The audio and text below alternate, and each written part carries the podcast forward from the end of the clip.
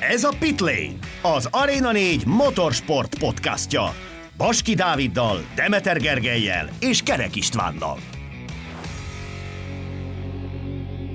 Az első dominó ledőlése után újabb darabka került a helyére a kirakósban, amit 2024-es MotoGP rajtrácsnak hívunk.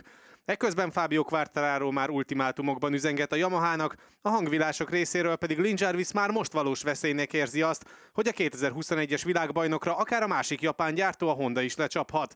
A KTM ugyan hazai verseny hétvégéjére készül, de továbbra is megoldatlan dilemma előtt áll a 24-es pilóta felállással kapcsolatban, de tartogatnak-e valami nagy bejelentést a Matik Hofeniek a hazai verseny hétvégére? Minden esetre ideje lenne már ennek. Sziasztok, ez a Pitlane Podcast 72. adása, és ezúttal is csak ketten fogunk beszélgetni, de én most visszatértem és lecseréltem Gergőt, de Dávid állandóként itt van mellettem. Szia Dávid! Szia Isti, és köszöntök mindenkit!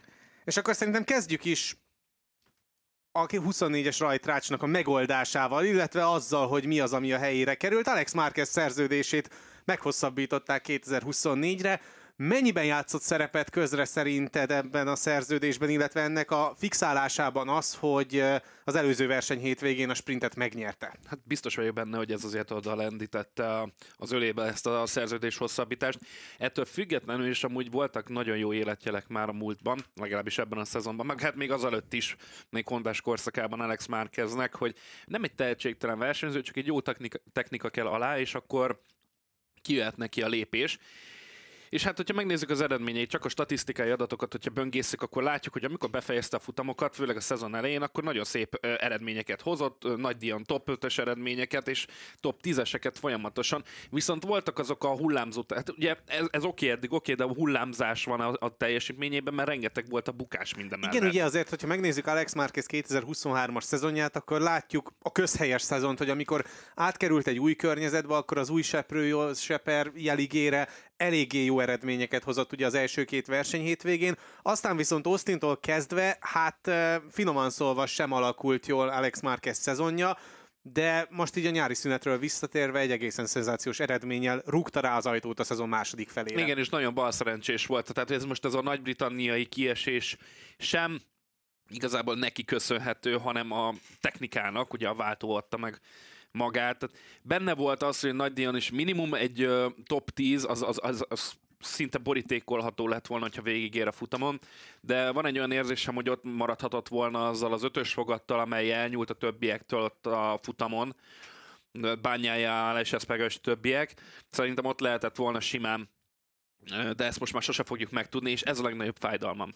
Viszont nyilván az, tehát azt viszont nem kell megmagyarázni, hogy hogyan szerezte meg a, a sprinten a győzelmet. Tehát ő egy nagyon tökös és bátor húzással végigcsinálta azt, amit kell ilyenkor, és ezek mind-mind hozzájárultak ahhoz, hogy hát a Krezininél azt mondják, hogy legyen egy fix pontunk, 2024-re kanyarodva, legyen egy biztos, mert ugye annál hosszabbra nem kötötték ezt a szerződést, tehát az fix, hogy 24-re marad.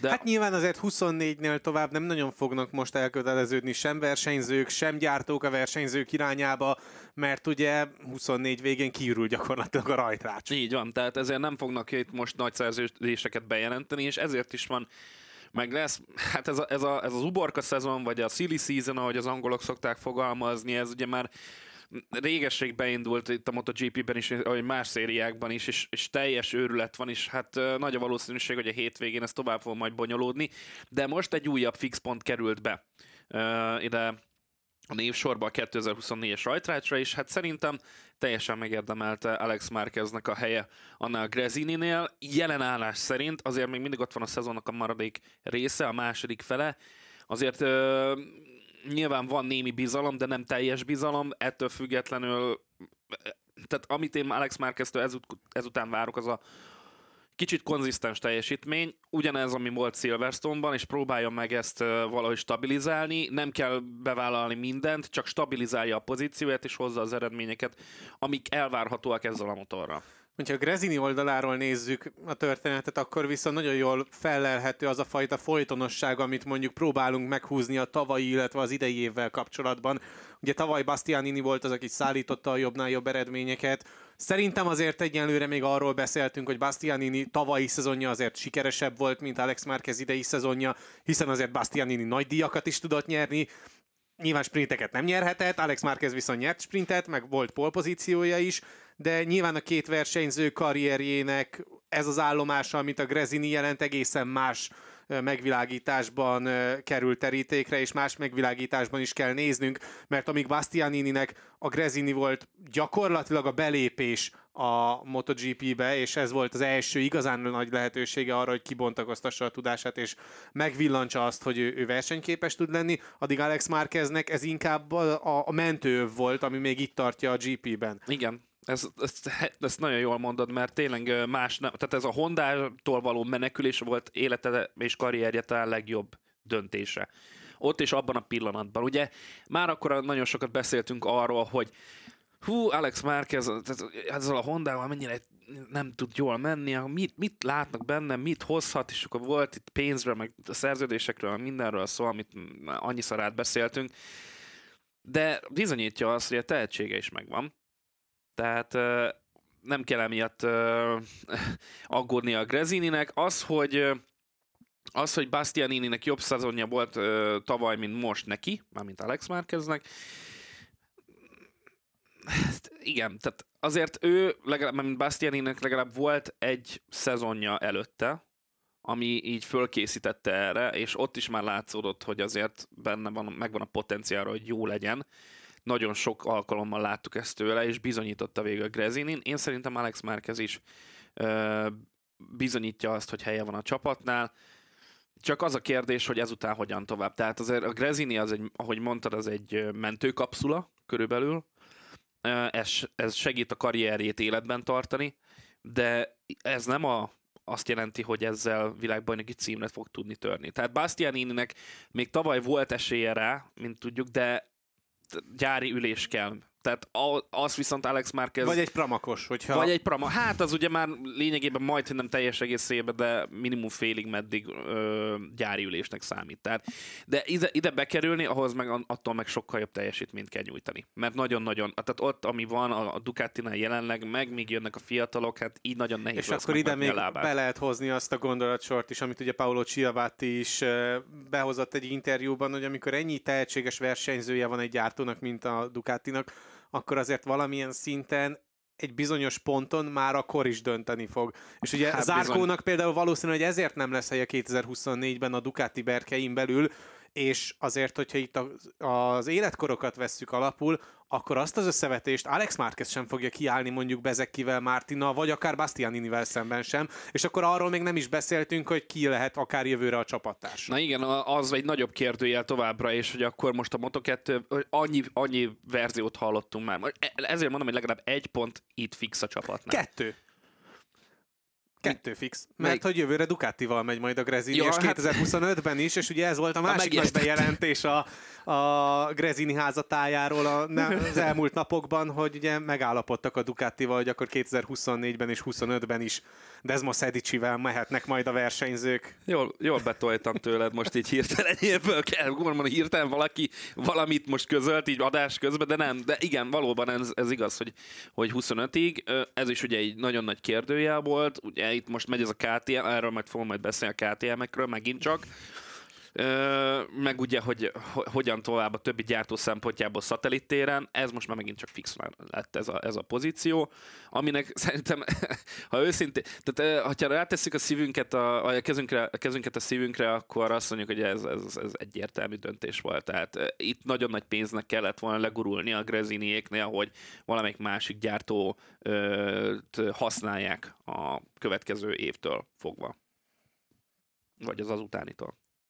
És szerintem így akkor ezt a Grezin is Alex Márkezes történetszálat viszonylag igen, jól mert körbe nem rágtuk. Tud, igen, mert nem tudjuk azt, hogy, hogy ki lesz mellett. Igen, most, most így el lehetne kezdeni kibontani azokat a szálakat, Dixon, amiket meg, eddig tudtunk, igen. ugye, hogy valószínű, hogy Tony Arbolino, de aztán ugye most ott van brit nyomásra a Jake Dixonnak a lehetősége is, úgyhogy, és akkor azon versenyzőkről meg nem is beszéltünk, akik adott esetben a király kategórián belül váltanának csapatot, és ülnének fel mondjuk arra a Grezinire, mert hogy nyilván innen is lennének jelentkezők szép hát számmal. Hát biztosan lehet. És ugye erről is beszéltünk már a múltkori közvetítésben Silverstone-ból, hogy, hogy arra az egyetlen ülésre alsó hangon három-négy ember biztosan pályázik. Biztosan, és olyan nagy nevek is, amikről már szintén volt szó. Tehát, hogy olyan konteók vannak az éterben, amik nem feltétlenül azok, de, de azon a szinten mozognak még ez a Mark Marquez féle történettől kezdve, még, még Greens is talán belekeveredett ebbe a sztoriba. Tehát mindenkit ráültetnek arra a motorra, mert tudják, hogy a Ducati, még akkor is, hogyha tavalyi,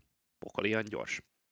Rinszt viszont már nem kell leültetni sehova sem, hiszen ugye ő volt az első eldöntött dominó, hogyha lehet így fogalmazni, legalábbis azon versenyzők közül, akik kérdőjelesek voltak a jövőre nézve. Ugye ő már biztosan jövőre a Yamaha versenyzője lesz, és hát van egy másik Yamahás versenyzőnk, aki hát ugye már Silverstone-ban is utalt arra, hogy az igazán fontos része a szezonnak, a 2024-es szezonra való felkészülés kapcsán nem az lesz, hogy majd Kyle Crutchlow kap lehetőséget beugrós versenyzőként a szezon későbbi szakaszában, majd, ha jól tudom, Japánban, hanem majd a Mizánói teszt, ami hát nagyjából egy hónap múlva kerül megrendezésre, ugye a Mizánói hétvégét követően azonnal hétfőn.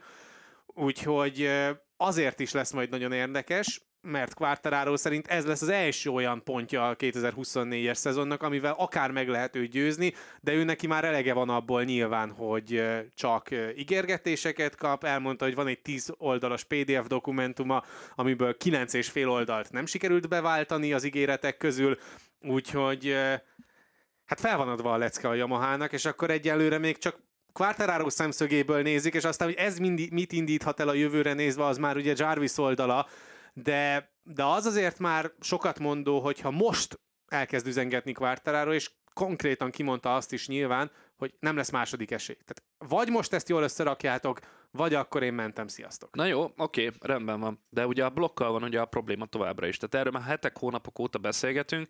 Kvázi a, a szezon elejétől fogva, meg még talán tavaly, amikor Valenciában voltunk, hát emlékszel nagyon jól, hogy ott ment a dilemmázás, hogy hát ezt a blokkot próbálgattuk, azt a blokkot próbálgattuk, háromféle különböző blokkot próbálgattunk, és hát ezzel ez az érzés, azzal az az érzés, és akkor végül döntöttek egyet erre a szezonra, aztán azon változtattak rögtön az elején, és ennyi elfogyott. Nincs tovább. Nincs több lehetőség a blokkal játszani. Úgyhogy ahhoz a blokkhoz, ami most jelenleg van, próbálják faragni valamennyire a csomagot. Na, de, na jó, de hát az...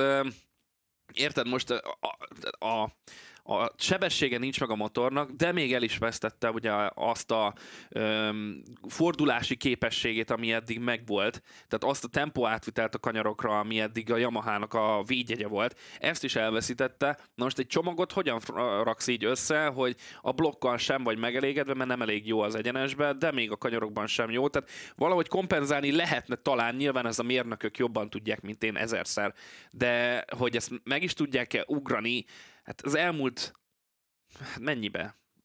Tehát ha a tavalyi évet nem is nézzük, minimum az elmúlt egy évben nem sikerült, mert már ugye tavaly is ugye próbáltak valami módosításokat hozni, ugyan, ugyanígy a Mizánóban is, és mindig azt hallgattuk Quartararo-tól, hogy igen, van valami némi előrelépés, de nem sok, nem, és akkor most fogyott el a türelme.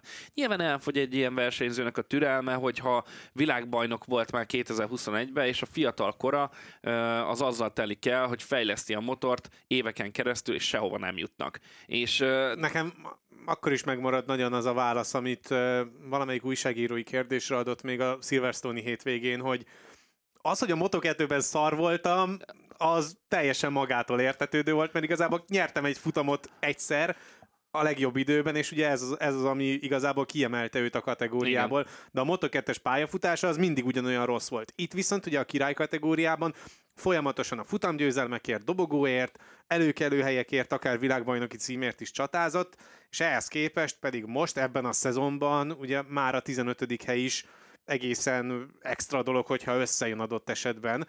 Úgyhogy ezért is rettenetesen nehéz ugye az elmondása szerint, és nyilván ilyenkor szerintem baromi nehéz találni olyan pontokat a szezonban, ami miatt pozitív tud maradni a versenyző. Nyilván nem a pályára kell ilyenkor fókuszálni, hanem mi történik a pályán kívül.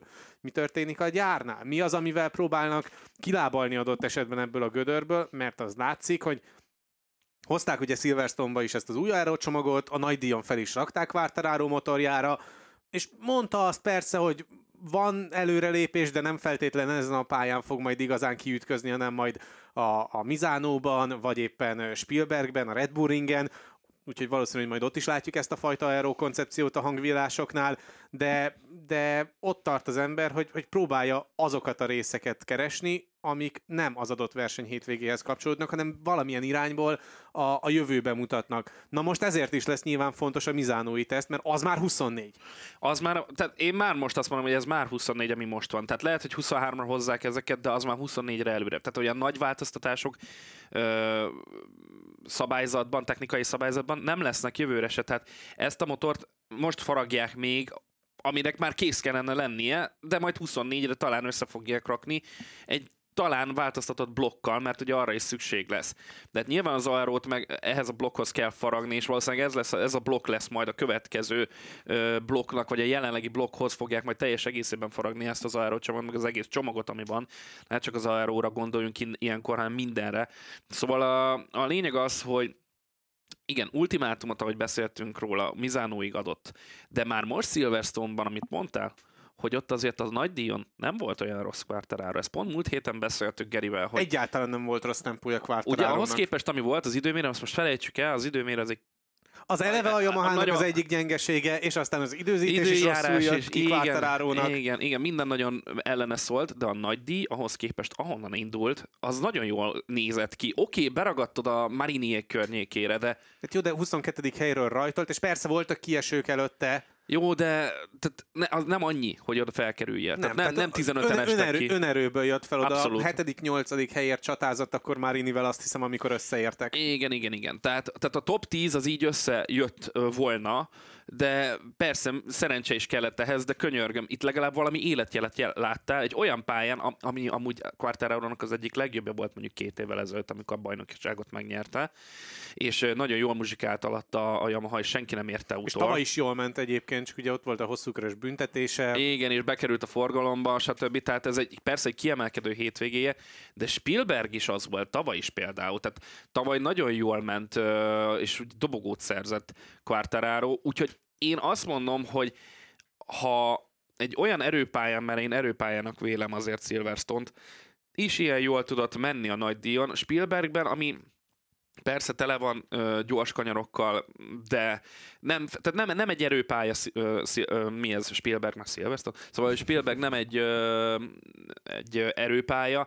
Talán, talán itt még jobban kijött, hogyha jól megcsinálják a beállítást, mert az egy dolog, hogy megcsinálod a technikát, tehát hogy ott van fizikailag kész a motor, ott a blokk, ott az arra, ott a váz, ott a minden, hogyha ez így, ez így rendben van de ez beállítást is, is kell faragni. Akkor az elektronika hogyan működik? Tehát az elektronika az akkora kulcsfontossággal bír, és mindenki szenved amúgy az elektronikával, és akkor ott van az, hogy nem tudjuk, hogy a guminyomás rendszer, amit most ugye bevezettek, tudom, hogy össze-vissza informálják az embereket ez ügyben, hogy hogyan működik, de lehet, hogy ez is a segítségükre lehet majd legalábbis biztosan, hogy nekik inkább lesz segítségükre, mint mondjuk a Ducatinak.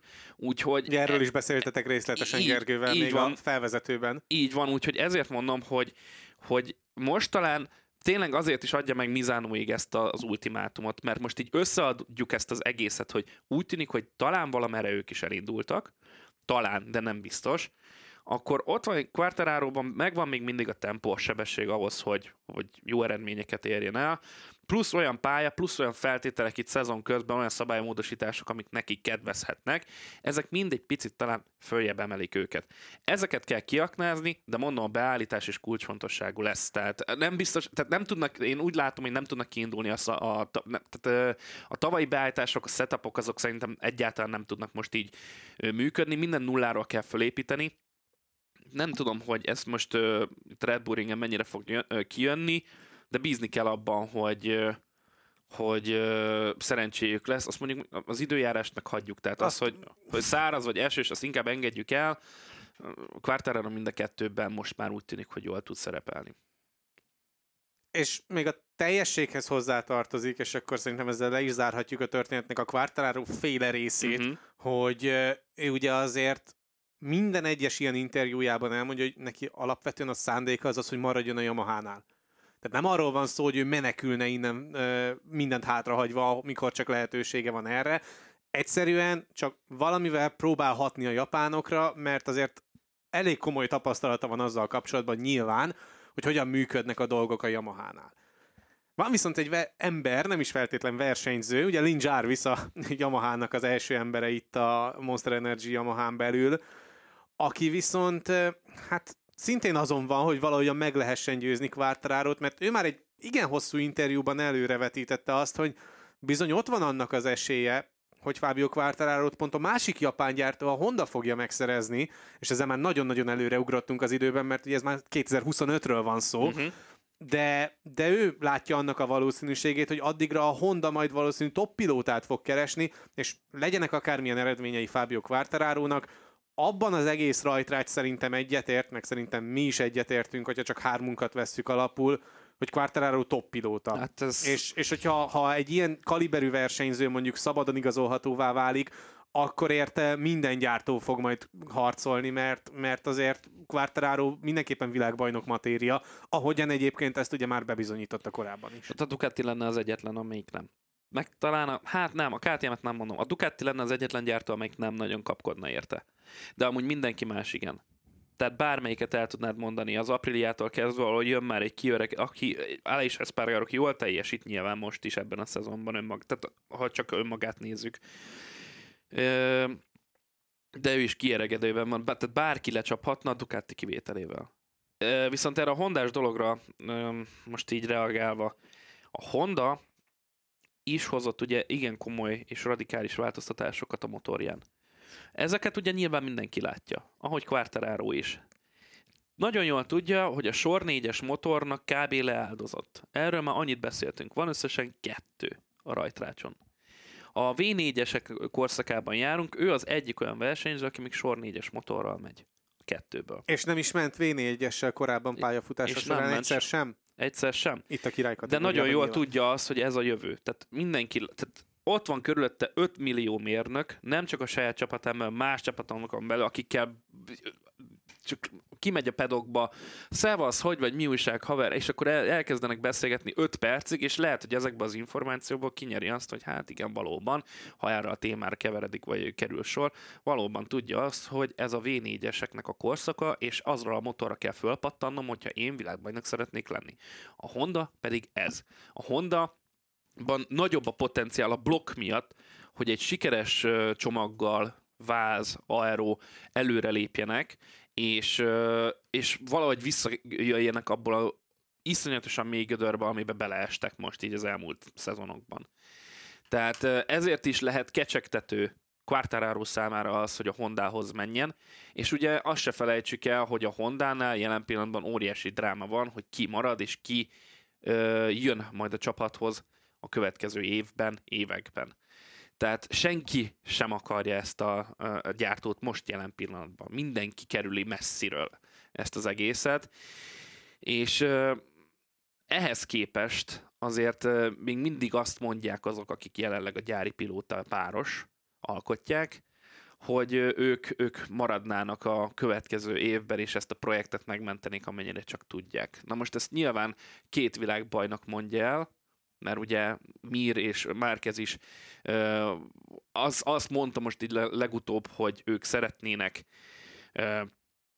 itt maradni ennél a gyártónál, és, és kiemelni ebből a gödörből, amiben ők vannak az egy nagyon nagy kérdés, hogy ezekkel az eredményekkel, amiket mondjuk Mir produkál, ezt hogyan fogják megvalósítani, és az, hogy a Honda részéről mennyire fogják majd ezeket az észrevételeket komolyabban venni. Mert eddig nem úgy tűnik, hogy nagyon komoly. Most volt egy lépés ez az aracsomaggal, meglátjuk, ez pont erre a pályára tök fölösleges volt, de az egy másik történet, hogy az rendben van, ők elengedték ezt már, hogy idén bármi tehát ők, ha már Yamaha-ra azt mondtuk, hogy 2024-ben gondolkodnak Mizánótól kezdve, a Honda már most 2024-ben gondolkodik, és 2024-ben Igen, annyi jár. a különbség még talán a két gyártó megközelítése között, hogy amíg Quartararo azért láthattuk a Silverstone-i hétvégén is, hogy azért versenyképes akart lenni, ment előre, próbált javítani a pozíción, és abszolút versenymódban gondolkodott addig ugye Mark Marquez konkrétan el is mondta, hogy mind a sprintet, mind a nagy díjat, ameddig tartott a számára,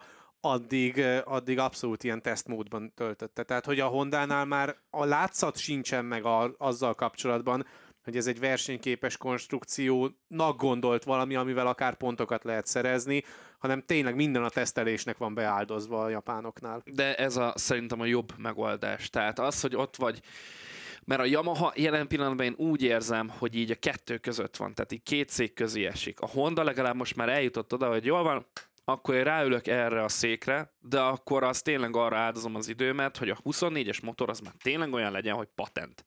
Mert hogyha a blokkal nincs baj, az aerocsomagon is csak minimálisan lehet, tehát nem sokszor lehet változtatni, tehát hozni új alkatrészeket, de pont ezért fontos, hogy most ezt, ezeket meglépjék, hogy 24-re már teljes képet Jó, csak közben arra. meg ugye, amit mondtál a Yamaha-val kapcsolatban, hogy ugye a blokk.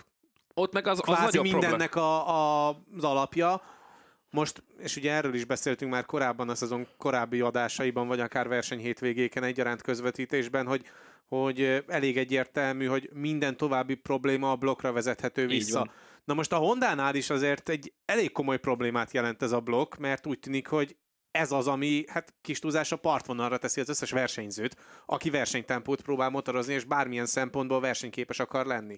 Mert tényleg azt látjuk, hogy esnek kellnek a versenyzők. Akkor, hogyha ha, ha rendes tempót kell diktálni, amikor mondjuk a kvalifikáción kell menni, amikor mondjuk versenykörülmények között kell teljesíteni, ott viszont látszik, hogy, hogy kompromisszumot kell kötni a versenyzőnek. Vagy megy azzal a mentalitással, hogy én akkor átvágom magam mindenkin, és neki megyek a falnak is akár.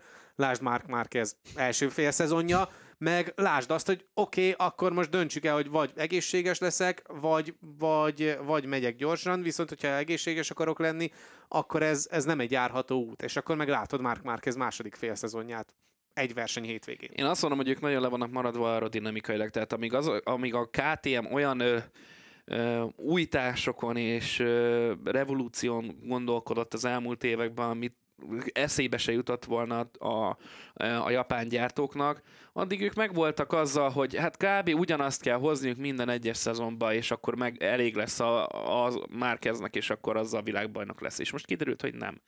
Ott vagyunk annak a kapujában, hogy tényleg szinte teljes egészében ezt a ground effect hatást megpróbálják kiaknázni, meg az aero csomagok, meg így az aero, meg úgy az aero, meg így a váz, meg úgy a váz, és ebben nagyon le van maradva. Hát nézd meg, hogy mit csinálnak váznál, mit, milyen uh, Kalex váz, nem saját, akkor ott a, az Aero, nézd meg, hogy az új Aero csomag az melyiket... Mark Marquez mondta, hogy igazából az egésznek a problémája az ott kezdődik, hogy nincsen meg egy rendes alapbeállítás. Hát, Úgyhogy ezért ment például a Portimaui beállításokkal még a hétvége hát elején legutóbb. Össze-vissza van kutyulva az egész motor. Tehát persze, hogyha nincs egy konzisztens motorod, amit tudod, hogy hogy viselkedik, akkor nem is tudsz hozzá beállítást csinálni. Hogyha, tehát ez olyan, hogy fogod, itt van, mit tudom én, most mondok valami hülyeséget, hogy itt van egy uh, sótartó, és beleteszel borsot, és arra az van ráírva, hogy sótartó, akkor mi a francért nem só szórok ki belőle, miért borsot? Hát azért, mert bors van benne, hiába van ráírva, hogy só. Teljesen más.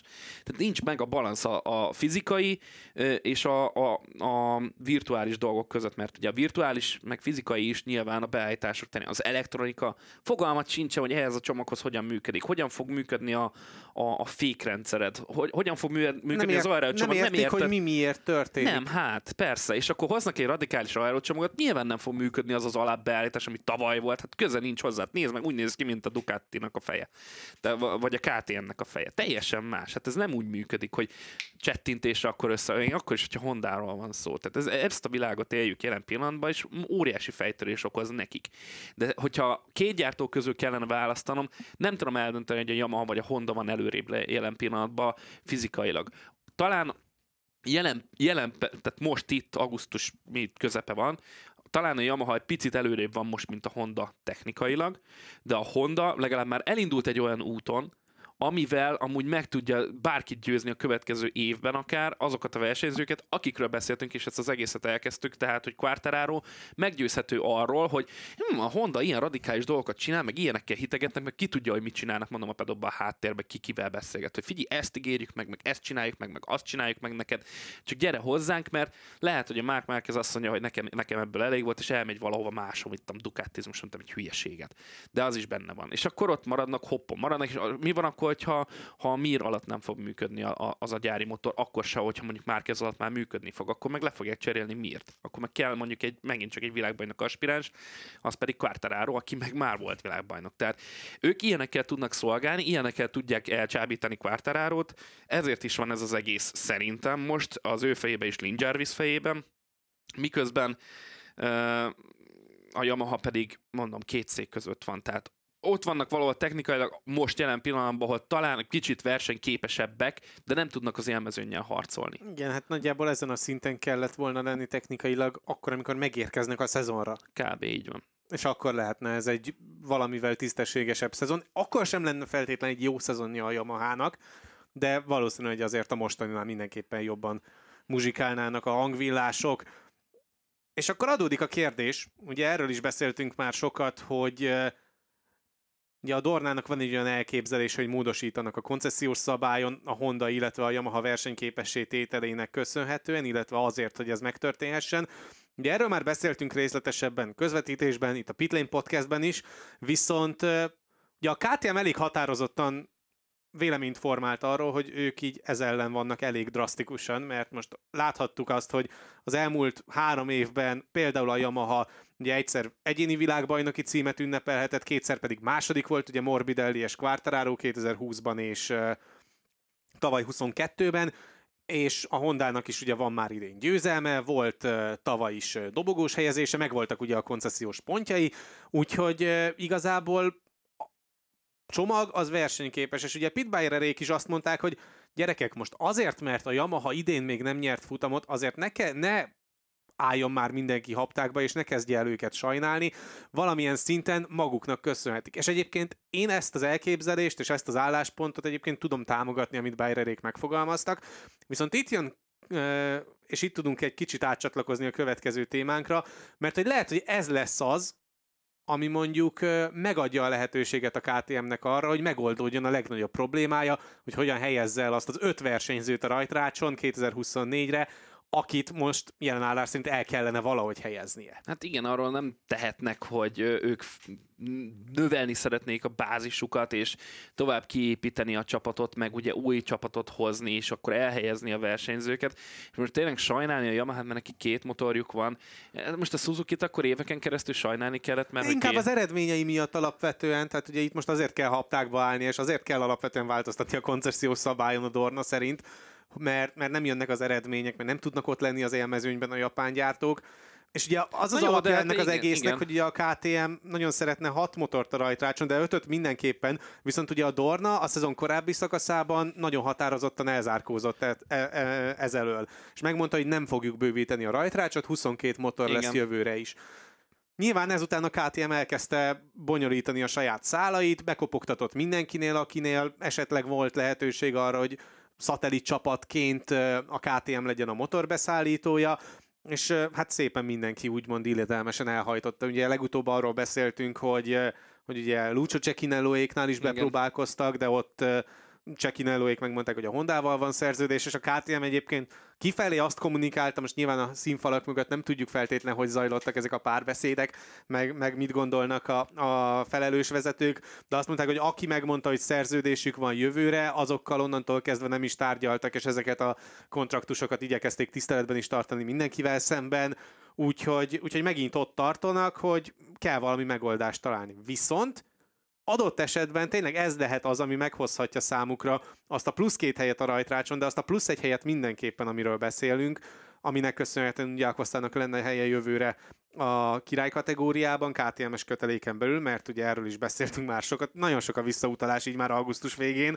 vagy augusztus közepe Mert össze felé. kell rakni a szálakat mindig, és ezekhez a szálakhoz jönnek új szálak, tehát ezért ilyen komplex ez a dolog, igen. Úgyhogy, úgyhogy ezért is van az, hogy itt most megy a matek, és a KTM nek, hogyha pedig szeretne kedvezni a Dorna, és a Dorna ragaszkodik ahhoz, hogy már pedig enyhítsünk ezen a koncesziós szabályon, akkor a KTM-et valamivel le kell kenyerezni. Hát, Mivel lehet lekenyerezni a KTM-et? Adjál neki két motort. Ennyi. Ott a Husqvarna, gyertek. Ezzel lehet. Vagy ugye, ami még egyébként sokáig opció volt Bayereréknél, és még mindig úgy gondolják, hogy ez lehetne a legjobb opció, hogyha egy egymotoros csapat Akiájú MotoGP-s csapattátételével. Ne, nem hiszem, hogy ez... A... egyébként nagyon határozottan ezt mondták, hogy szerintük még mindig ez a legjobb megoldás. Hát az, a, igen, tehát ők most de most egy üzletpolitikát folytatnak, de ez nem, te, áj, annyira nehéz ez, és annyira annyira nem értem eszpelétáikat, hogy, hogy miért, miért ennyire röghöz ragadtak. Tehát, hogy egyszerűen nem tudnak új, modern kontextusban gondolkodni talán. Tehát ott van egy gyártó, amely odaad neked pénzt. Oké, okay, hogy szé- jobban szétosztják, de lényegében nem osztják jobban szét, tehát mindenkinek megvan a saját pénze, amit kap a szezonuk után ami ő, őket megilleti. Jelenleg megvan az egyensúly, a balansz. Pláne, hogy azok után, hogy a Suzuki kiment, még jobban is jártak.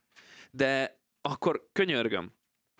Ott van, hogy a KTM mondjuk megkapja a jelenlegi szétosztott pénzét, ugyanúgy, hogyha plusz kettővel bővülnek, max egy kicsivel többet kapnak talán, a Yamaha meg mondjuk kicsivel kevesebbet, mert neki két motorjuk van, de tényleg minimális, ami, ami csak baráti jellegű dolog ilyen pénz szempontjából, és akkor ott van hat motor, amely versenyképes, versenyképes versenyzőkkel, mert ott állnak, ahogy mondtad, az ajtóba, a kapuba a tehetségesebbnél tehetségesebb pilóták, akik fölülnének ezekre, és, és nem, nem tudnak, mert, mert ilyen röghöz kötöttek. Ez, ez, ez nem egy jó üzenet szerintem se a rajongók felé, se senki felé, a csapatok felé sem. És tényleg az, hogy ezzel kell, oké, okay, koncesszión. És amikor az Aprilia szenvedett éveken keresztül, meg a KTM szenvedett éveken keresztül, akkor miért nem jutott ilyen eszükbe, hogy akkor változtassunk a koncesszión? És egy kicsit kedvezzünk az Európa. Vagy amikor a Ducati tíz éven keresztül, mondjuk annyi nem, de nagyjából mondjuk tíz éven keresztül szenvedett, és pro, miért nem kedvezünk nekik is egy picit akkor, amikor mi? Nem, nem, ez nem így működik. Tehát én értem, nem akarják elveszíteni a japán gyártókat, de hát ez ki lett jelentve, nem is, talán Watanabe, nem is tudom, hogy ki volt az, aki most a napokban, de Watanabe volt az, aki mondta, hogy ők nem fognak soha kilépni a MotoGP-ből. Tehát ak- akkor miről beszélünk? Hogyha ők ezt így kijelentik, akkor ők dolgozzanak, övék a világ legtöbb pénze a, a motorgyártók közül, tehát akik ott vannak a MotoGP-ben jelenleg. Én nem gondolnám, hogy, hogy kedvezni kellene nekik, csak azért, hogy mondjuk balanszolják a, a Ducatinak a fölényét. Jelen például azt ki kell emelni, hogy Ducatinak azért van, hogyha nem is olyan brutálisan nagy, de van fölénye a többi gyártóval szemben. Tehát még, még mindig ők a legjobbak, még akkor is, hogyha egyszer-kétszer elcsípik őket, mint most legutóbb Silverstone-ban. De ettől függetlenül a Ducati az erőmérő, a KTM pedig közeledik rájuk, és őket, ők éveken keresztül kőkeményen dolgoztak azért, hogy ide eljussanak, és akkor most meg lényegében pofán vágják őket ezzel, hogy nem, akkor segítünk a japánoknak, hogy egy kicsit visszazárkózzanak hozzátok. Hát ez nagyon jó üzenet, mi pedig adnánk nektek pénzt, meg hoznánk tehetségeket, akik olyan versenyeket produkálnak, hogy mindenki nyáladzana tőlük, ti meg így pofán vágtok. Tehát ez így megy a háttérben ez az üzletelgetés jobbra-balra, hogy kinek, hogy mi éri meg a legjobban, mert nyilván mindenki önmagának akar legtöbbet segíteni, tehát hogy neki kedvezzenek leginkább. Ez, ez ilyen, ez, a, ez egy politikai játszma, ez ugyanolyan politikai játszma, mint amit, mint amit mint a pártok meg, meg, meg, meg Európában így lát, talán tehát, tehát ugyanolyan politikai párharcok mennek, nyilván a pénzért, azért, hogy minél eladhatóbb legyen az adott termék. Úgyhogy kicsit ez ilyen, ilyen nekem, nekem nem tetszik ez, ez az ötlet. Értem, értem, hogy mit szeretnének, de, de akkor viszont tényleg az legyen, amit a KTM szeretne, hogy akkor két plusz motor. Tehát legyen akkor egy Husqvarna, legyen olyan gyári feltételekkel, legyen 6 KTM akkor a, a mezőnybe, de azok stabilan ott legyenek, legyen egy olyan szerződés kötve a Dornával, hogy akkor oké, okay, gyertek plusz ketten, de mit tudom én, 5 éves szerződés, vagy 6 éves, vagy 10 éves szerződés kössetek, hogy ti mindenféleképpen itt maradtok a sorozatban, ahogy a Suzuki-nál is volt, különben istentelenül nagy ö, ködbért kell fizetnetek, de tényleg marha nagyot. Tehát val- kompenzálni kell. Megy itt, a, megy itt a... Én licitálok ezzel, te licitálsz azzal történet. Öm, nehéz, nehéz ez az egész. De Igen, de közben egy... pedig egyébként, és ez még nehezébbé teszi szerintem itt a mérlegelést, hogy a Dorna szeretne valamit. Versenyképessé tenni a japánokat. A KTM szeretné bővíteni ugye a rajtrácsot a saját motorjaival.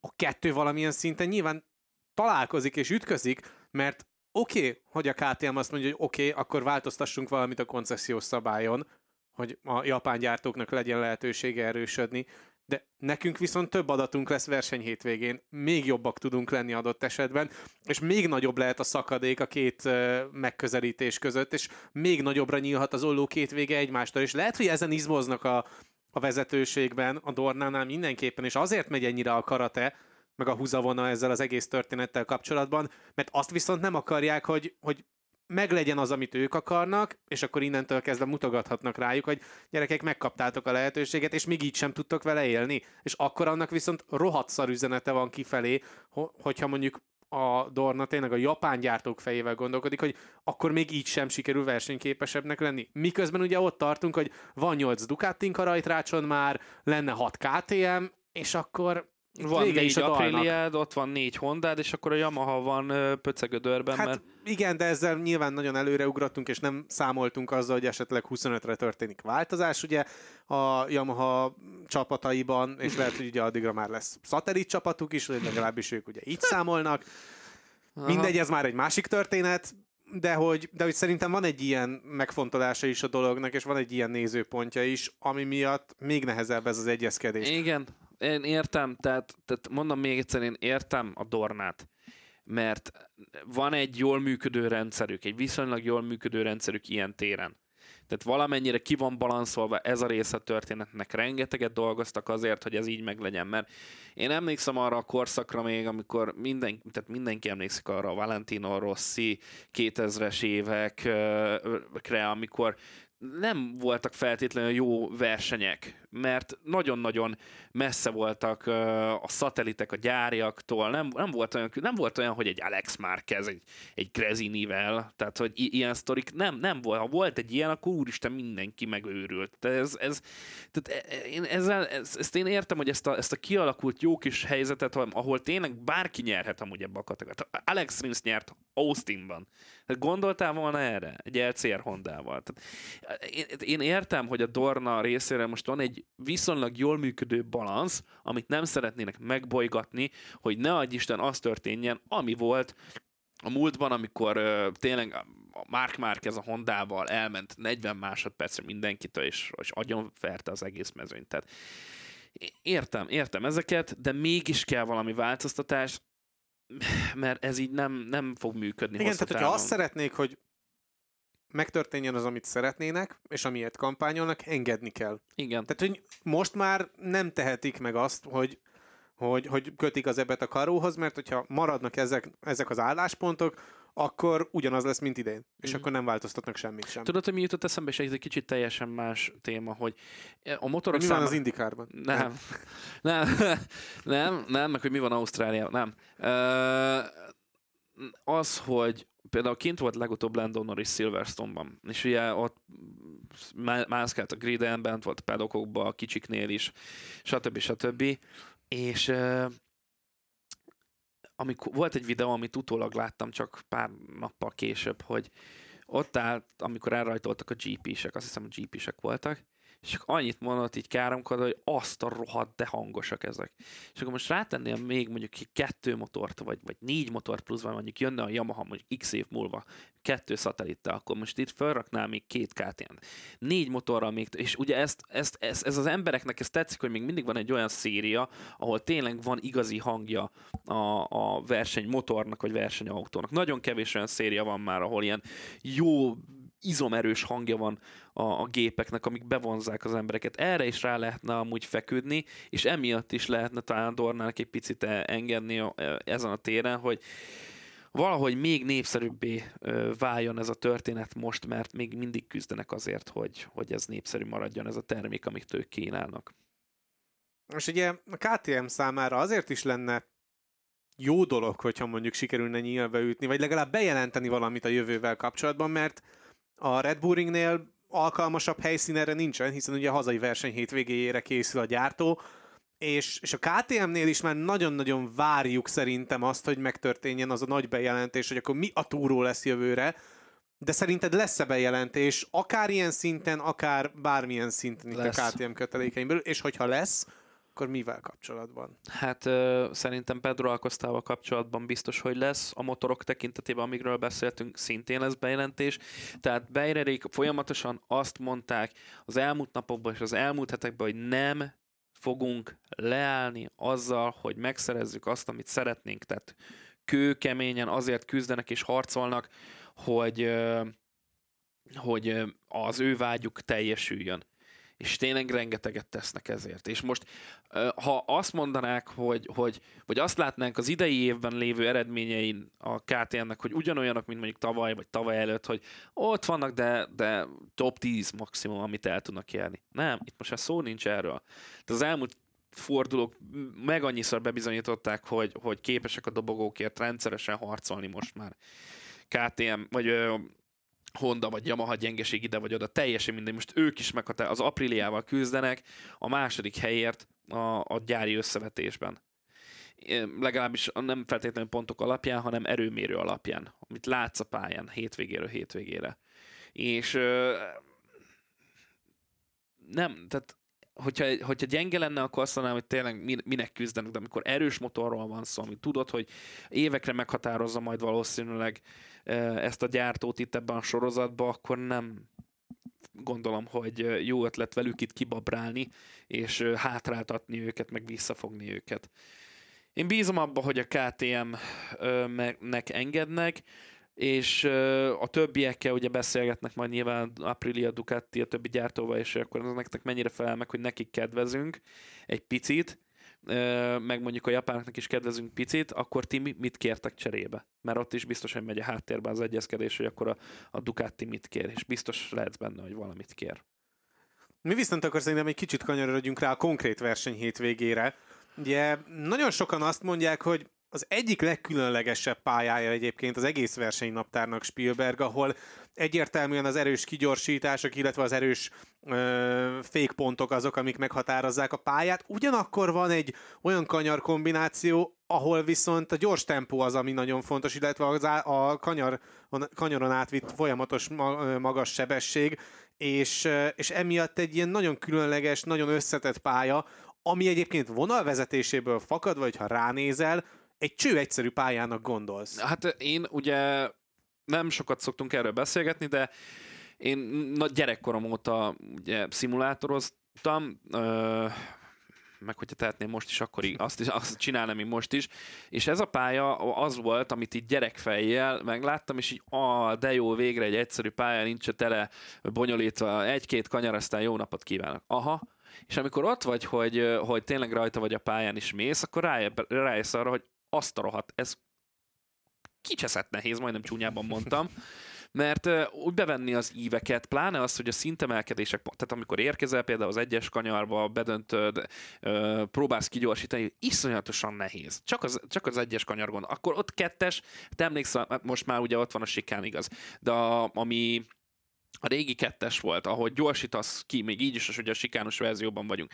Jössz föl a domb tetejére, és akkor ott is egy ilyen nagyon furcsa éven kell befordulni a motorral. A négyes is ugyanilyen, mint a, a, a, a akkor, hogy is, hát jó lesz az négyesnek, uh-huh. a mhm. kettesnek mondják a sikán most. Mindegy. Igen, az 2 AB, és 2 akkor AB, így megmaradt igen. ugye a kanyar számozás, nem lett egyel több kanyar a pályán. Igen, igen, igen. Szóval a lényeg az, hogy ott a, a négyes is, ahogy ott meg már süllyed, tehát az emelkedés, a süllyedése folyamatosan változik a pályának, gyors kanyarokkal van tele, nehéz megtalálni hát az ugye évet. a nyolcas kanyart mondják a legfontosabb ilyen gyors kanyarnak, ami igazából nem is kanyar, hanem csak ilyen lágy, jobbos törés kis túlzása, ami aztán elvisz a, a célegyenes ráfordító kanyarig. Igen, mert ugye itt nagyon szoros a küzdelem, és tényleg, hogyha ott egy milliméterrel is ö, szélesebben fordulsz el, akkor onnantól kezdve bukhatsz egy tizedet. Tehát no, az a baj, hogy ez a pálya nem feltétlenül ö, értjük az alatt rá, hogy erőpálya, hogy tele van egyenesekkel, és akkor mit tud a blokkod, meg mit tud a motorod, hogy ú, egyenes szakaszokon, hanem itt a gyors kanyarok fognak, nagy, meg a féktávok. Tehát brutálisan nehéz megtalálni az ideális fékhatárokat, fékpontokat, a, a jó kigyors, a pálya széleket, hogy ne szélesítsél, tehát hogy ez, ez egy isz, iszonyatosan istentelenül egy gyilkos egy pálya. Igen, viszont hogyha mondjuk tényleg meg akarod fogni azt, hogy miben kell jónak lenned ahhoz, hogy te itt versenyképes tudjál lenni, és jó eredményt tudjál elérni, akkor egyértelmű a kigyorsítás és a féktáv. Persze. Meg hát ugye... de, de ahhoz, hogy tényleg kiemelkedjél, ahhoz viszont kell ez, amit beszéltünk, hogy legyen jó tapadás, legyen meg az utolsó szektorban az a 8-as, 9-es, 10-es kanyar, aminek aztán a sebességét tudod átvinni a, az egyenes részére a pályának. Ide beállítást találni egy, egy őrület. Tehát itt, ahogy beszélünk róla, és így jönnek fel így a, így a pályáról vonalvezetése, hogy mész. Tehát megérkezve az egyes féktávjára emelkedő, ott ugye kell egy jó fékpontot találni, egy jó fékhatárt beállítani, hogy minél kevesebbet bukjál, és viszonylag nagy tempóval elforduljál. Igen, ám, de a másik fel a pályának, mert még a, ugye a, a hármas kanyar is ilyen, még a négyes kanyar is ilyen lassú kanyar, de onnantól kezdve meg gyors kanyarok vannak, ahol viszont a, motorféknek kell, meg a traction controlnak, a kipörgésgátlónak úgy működnie, hogy betapadjon ezekbe a gyors kanyarokba is. Tehát vannak ilyen stop részek és gyors kanyar részek, és ez két teljesen, ez nem olyan, mint mondjuk Assen, ahol van két lassú kanyar, és van 20 gyors kanyar. Itt, itt, itt bődületesen nehéz, mert fele-fele arányban vannak elosztva, pláne, hogy nem sík, hanem emelkedik, süllyed. Tehát iszonyatosan jó pálya, mert szerintem marha jó pálya, de, de menni rajta gyorsan, úgy, hogy tökéletes uh, hétvégét produkálja, iszonyatosan nehéz. És hát vannak ugye versenyzők, és szerintem erre rátérhetünk, akik ennek a pályának a mesterei uh, valamilyen szempontból, tehát uh, lehet, hogy látunk meglepetéseket, még akkor is, hogyha a motorja nem feltétlenül uh, működik ilyen pályakörülményeken, vagy nem feltétlenül jó ezen a versenyvonalon, Ilyen például én Miguel Oliveirát látom most magam előtt egy picit, hogy ő lehet az, aki itt ezen a helyszínen megint nagyot villanthat, vagy Martin például. Aki... Igen, ugye Mártinnak innen van futamgyőzelme is, bár ugye ő nem osztrák nagydíj, hanem Steyer, nagydíj győzelmet tudott felmutatni. De, de igen, és egyébként, hogyha visszanézzük az elmúlt évek eredményeit, akár akkor Steyer nagydíjat idevéve, akár pedig ugye a hagyományosan vett osztrák nagydíj eredményeket, akkor azóta, amióta a Red Bull ringen motorozik a király kategória, azért elég egyértelmű gyártói fölénye van a Ducatinak itt, hiszen hogyha megnézzük, kik nyertek itt 2016-tól kezdve, Janone Ducatival, Dovizioso Ducatival, Jorge Lorenzo Ducatival, Dovizioso ezután még kétszer nyert, szintén Ducatival, és tavaly pedig Peko Bagnaia nyert szintén Ducatival. Az egy szem kakuk tojás itt, az Brad Binder a KTM-mel. Jó, de az egy esős verseny volt, és ott ugye nem jött ki, amíg a többiek flag-to-flag versenyt produkáltak, Igen. tehát ez volt ott a különbség. De ugye ez a KTM-nek a hazai verseny, hogyha már arról beszélünk, és nagyon jó formában van a KTM az előző évekhez képest. Talán erőből most hozhatnak egy meglepetés eredményt. Ki tudja, hogy milyen bejelentések lesznek, amikről már beszéltünk, hogy mennyire dobja meg a csapatnak a, a morális erejét, és uh, tudja ezt a pályára vinni a két uh, gyári versenyző, főleg ugye Binderre uh, gondolunk most itt, de azért szerintem Miller sem kell nagyon leírnunk uh, ezen a helyszínen. Úgyhogy nagyon kíváncsi vagyok, hogy uh, ki lesz majd az, aki végül uralkodni fog, az, a, a, ha, ha most minden más ö, felhőt elviszek innen a fejem föl, fölül, akkor egyértelmű a dolog. Ha tiszta képet akarok látni, akkor Ducati, amiről beszéltél, és Pekó bányája lesz az, aki, aki meg fogja tudni ezt csinálni. De ott van Jorge Martin a fejembe attól függetlenül, és uh, nem tudok ezzel a Tényleg annyira jó volt itt Jorge Martin egyébként Igen, korábban. És, és legutóbb Silverstone-ban csak azért volt uh, annyira hátul, mert volt az a, a kakaskodás, és nagyon hátulra kellett fölzárkóznia. Tehát én, uh, én látom azt magam előtt, hogy egy nagyon erős uh, Ducati párharc lesz majd, mint ami volt Sachsenringben, Bányája és Martin között. És harmadikként esetleg odaérhet még bárki, vagy igazából ez a hétvége most tényleg arról fog szólni, hogy Martin vagy Banyaja? És itt most a dobogóért folyó Nehéz. csatát vegyük ki, mert nyilván oda megint föl lehetne sorolni három-négy alsó hangon embert, de, de szerintem itt most akkor először korlátozzunk arra, hogy, hogy a, a futamgyőzelemért folyó csatába ki az, aki mondjuk relevánsan még be tud szállni akár a nagy díjon, akár a sprinten. Nyilván azért ez a sprint is egy egészen más helyzet lesz majd itt Ausztriában. Hát látva az idei eredményeket, mert az a baj, hogy kiindulhatnék a tavalyiakból, meg az az előtti évekből, hogy ki mit tudott csinálni, de ebben az évben annyi ilyen borulás volt már e tekintetben, hogy teljesen fölösleges ezeket nézni. Na, hogy vissza, mindig is visszanézek a tavalyi, Enel Bastianini például tavaly addig jól ment, ameddig nem volt neki az a, azt hiszem, fék problémája, vagy valamilyen technikai probléma, ami végül ö, ami miatt végül kiesett. Um, neki így Silverstone után két héttel, pláne úgy, hogy Silverstone-ra is úgy érkezett volna meg papíron, hogy ő most aztán megmutatja a világnak, hogy mégiscsak ő Enel Bastianini és nem hiába gyári versenyző. Na ez nem jött össze, itt lehet egy újabb lehetősége arra, hogy valamit virítson végre, mert eddig egyelőre ez édes kevés, amit az idei szezonban látunk, sérülés ide vagy oda. Um, az apriliák, ahogy már annyiszor beszéltünk ezen a pályán, annyira nem jók. Az időjárás, hogyha beleszól a történetbe, akkor viszont talán meglephetik a mezőnyt, főleg Miguel Oliveira-ra gondolok ilyen szempontból. KTM-ek, ahogy mondtam, én szerintem simán dobogó esélyesek tudnak lenni, azért Jack Miller sem felejtette el motorozni, és ugye tavaly harmadik lett, most Brad Binder tavaly hetedik lett. Nem akarok ebből kiindulni, de mert ugye tavaly rengeteg olyan helyszín volt, ahol sokkal hátrébb végzett Binder, mint a, idén ahhoz képest, mint például Herez, az egy teljesen másik verseny volt számára, mint idén, mint tavaly. Úgyhogy én azt gondolom, hogy a KTM-ek nagyon veszélyesek lesznek, a dobogóra mindenféleképpen esélyesnek látom őket. A Honda Yamaha, hát azt pedig hagyjuk, tehát ott, ott kár, kár arról a Igen, ugye az beszélni. a tavalyi Yamaha eredmény Quartararo, hogy tényleg négy tizeddel maradt el mindössze a futamgyőztes banyájától, az idei szemmel nézve döbbenet.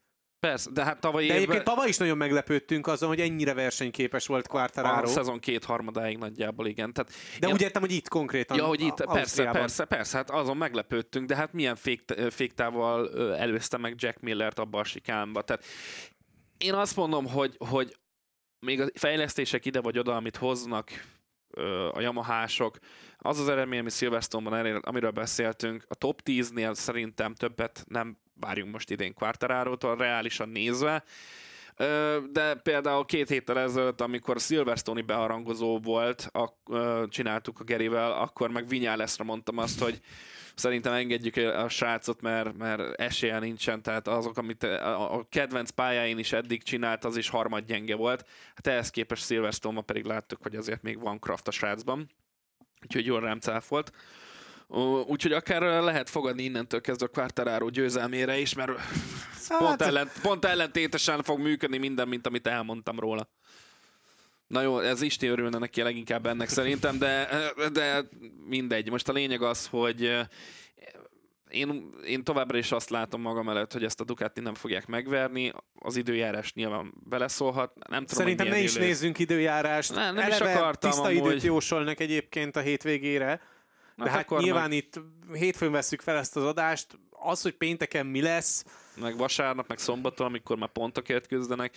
Igen, hát addig, addig leszakadhat az év. Hát most nézek egy előrejelzést, ahol pont szombatra hideget mondanak meg esőt. Tehát... De az már amúgy a jövő hét. Ja, az már jövő hét. Na mindegy, akkor meg akkor meg jó lesz az idő. Úgy tűnik, tényleg el is néztem. Na mindegy, de ezért nem is nézem, mert aztán meg hirtelen leszakad. A Spielberg az mindig is ilyen volt, hogy van egy előrejelzésed, aztán pedig jön egy felhő, megakad a, a hegyekben, és akkor elkezdett szakadni. Tehát fölösleges nézni ezt az egészet. Majd lesz, ahogy lesz, de tisztán én azt látom, hogy Ducati és egy jó kis bányája Martin csata lesz, aztán meg lehet, hogy a KTM-ek beleszólnak ebbe a buliba, és akkor olyan hasonlót látunk, mint Herezben.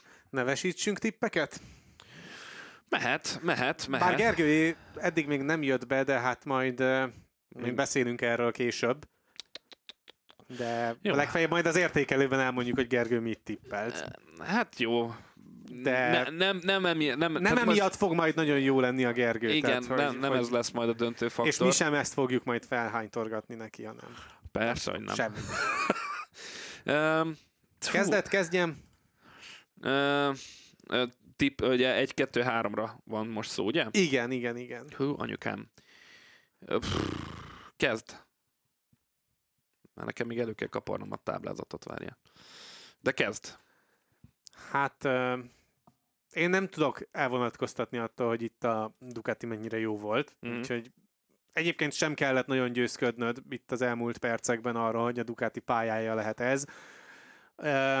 Szerintem, szerintem itt ez lehet egy olyan hétvége, amit te is mondtál, mint volt a, az Axel-ringi hétvége Banyaja és Martin között, és hasonló végkimenetelő is lehet ez, mint az Axel-ringi hétvége, de én nem gondolom azt, hogy Martin kétszer meg tudná verni egy hétvégén bányáját versenykörülmények között. Én azt mondom, hogy a sprintet elviszi Martin, a nagy díjon viszont én nem látom azt, hogy bányája fogható lenne. Uh-huh. Úgyhogy nálam, nálam ott fordított a sorrend. Várj, akkor Bányája a második Igen, a sprinten, sprinten. És, és Martin pedig a... A nagy díjon. Igen.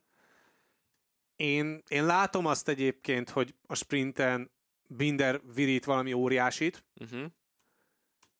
és azt is látom, hogy a nagy díjon meg, meg Bezek ki tud majd valami olyat összerakni, amivel ha nem is feltétlen feletteti a teljes Silverstone hétvégét, de, de ismét úgy fogunk róla beszélni, hogy na igen, ez egy Bezek kis hétvége volt.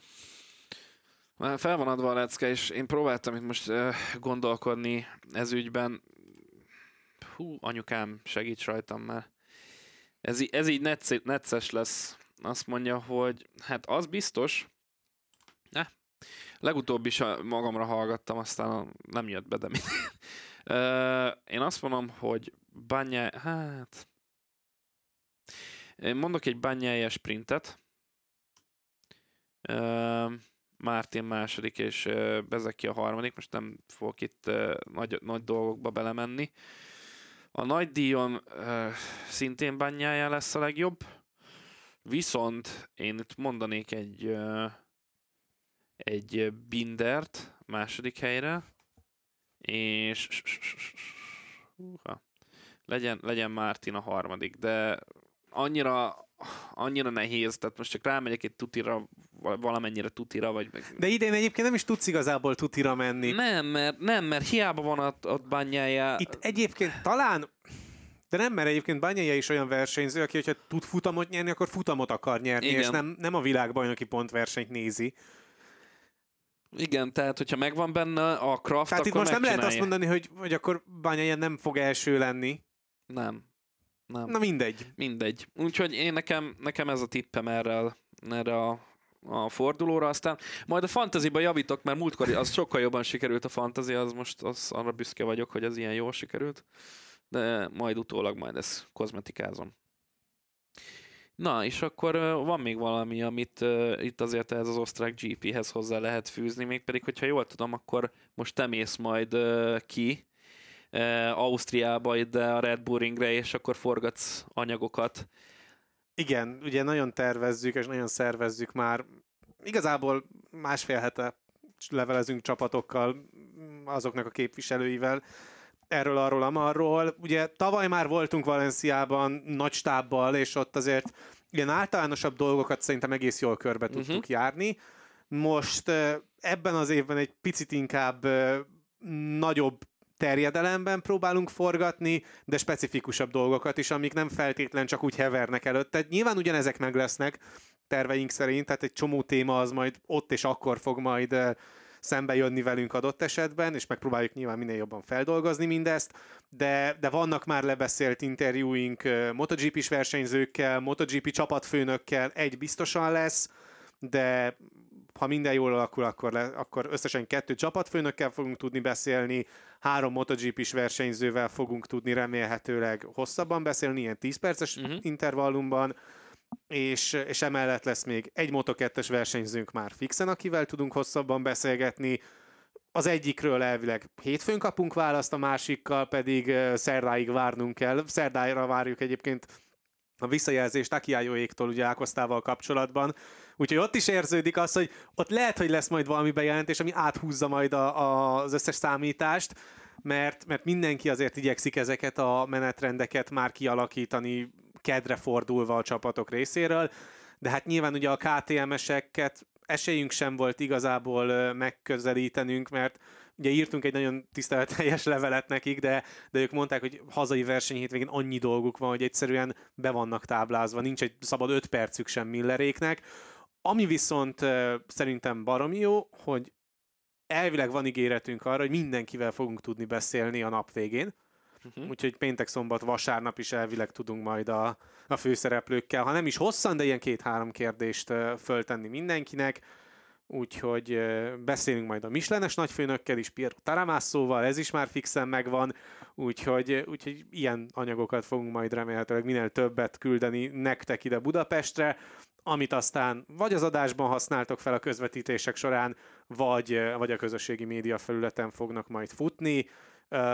Mi igyekszünk most egy picit ilyen, ilyen hosszabb terjedelemben forgatni, aztán meglátjuk, hogy mi lesz belőle, de, de én nagyon várom, és szerintem a versenyzők is olyan versenyzőket sikerült eddig megközelítenünk, akik biztosan rohadt érdekesek lesznek, és, és én például nagyon kíváncsi vagyok arra, hogy, hogy az egyik VR46-os versenyző vajon tényleg olyan kalibere, kamera előtt és személyesen, mint amilyennek mondjuk gondoljuk innen Budapestről, akár az interjúi alapján, akár pedig különböző megnyilatkozásai alapján.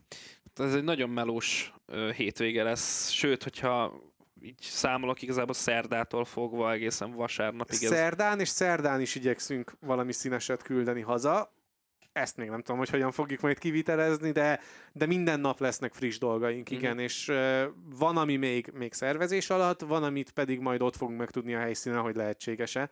Úgyhogy ezért is nem akarok nagyon ígérgetni, de, de érdemes lesz mindenképpen nézni nem csak a GP-t, a közvetítések szempontjából, hanem az Arena 4 Facebook oldalát is. Mert... Bizony, mert oda biztos, hogy fel fog kerülni rengeteg minden, tehát még azok is, amik az adásba kerül, még lehet, hogy azok is kikerülnek majd amúgy utólagosan, és lehet írni meg kérdéseket. Igen, igen, igen, igen, mindenképpen, hogy akármire kíváncsiak a hallgatók, nyugodtan írjátok meg akár itt kommentben, akár a hétvégén kérdezős poszt formájában, ugye nyilván mi is figyeljük majd kintről a dolgokat, Gergővel és Dáviddal pedig gyakorlatilag napi szinten minden másodpercben fogunk levelezni kis túlzással, úgyhogy, úgyhogy nagyon rugalmasak vagyunk, vannak üres periódusaink ilyen állás szerint, ahol, ahol egyébként, hogyha van valami különleges dolog, amire kíváncsiak a nézők, hallgatók, akkor azt, azt nyugodtan írják meg, és megpróbáljuk a legjobb tudásunk szerint adott esetben fel is dolgozni a témát, vagy forgatni valami érdekeset ezzel kapcsolatban.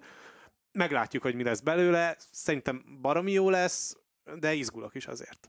Úgyhogy jöhetnek ezek a kérdések szerintem, mert én ugye, amikor voltam Csehországban itt a Superbike-on, nagyon jó lett volna, ha esetleg beérkezik egy-két kérdés még, mert nagyon sok emberrel találkozik ilyenkor egy-egy illető, tehát ilyen, a, mi most ugye egy riporter szerepkörben voltunk, nagyon sok emberrel, és nagyon sok érdekességet tudtunk megbeszélni ezekkel a az illetőkkel, de lehet, hogy nem jut eszünk be egy olyan kérdés, ami amúgy tényleg tök érdekes lenne, nektek meg igen, hogy így mm, beszéljünk hozzátok így a fületekre, úgyhogy bátran, bármi, mert hogyha, hogyha nem is sikerül, akkor is ha nem most, akkor jövőben lehet, hogy felhasználjuk, és akkor olyan kérdésekre kaptok választ, ami amit mindig is szerettetek volna megtudni, de sose volt rá alkalmatok. Igen, és ugye Farkas Kevin is kint lesz, úgyhogy vele is fogunk majd részletesebben foglalkozni a hétvégén. Nyilván abban a formában, amiben eddig foglalkoztunk minden egyes Rookies Cup hétvégén vele, az meg lesz. Kicsit csavarunk rajta, de, de, de Kevinről is folyamatosan fogunk híreket adni, illetve magával Kevinnel is fogunk majd forgatni. Remélhetőleg vele is hát ha minden jól alakul, akkor, akkor egészen jó dolgot fogunk majd tudni összehozni. Csak csak legyen ilyen, és nyilván ez tervezés szerint így van. Aztán, Valóságban aztán, aztán meg... majd a valóság eldönti, hogy mi lesz belőle. Hát igen, ebből... De erről te is tudsz mesélni. hát hogy igen, igen az, az... Amikor hirtelen beesik egy Reading interjú, akkor... Igen, az, azok mókásak voltak, igen. De, de ezért jó ezt csinálni, és ezért is jó, hogyha külditek majd ezeket a kérdéseket, szóval tényleg várjuk ezek, ezeket mi is amúgy, mint a szerkesztőségben leszünk. Igen, mert ugye így is közelebb fogjuk tudni vinni hozzátok hallgatókhoz, Igen. illetve nézőkhöz magát a GP-t, és szerintem ez is rohadt fontos, hogyha már kim vagyunk, akkor, akkor olyan dolgokat próbáljunk forgatni, egy, ami szerintünk érdekes, kettő, amik a nézők szerint érdekesek, és akkor így valahol a kettő úgy is fog találkozni. Így van. Szóval bátran írjatok, mert nekünk ez nagyon fontos, és akkor ti is sok bele. Hát lényegében a részesei váltok ennek az egésznek.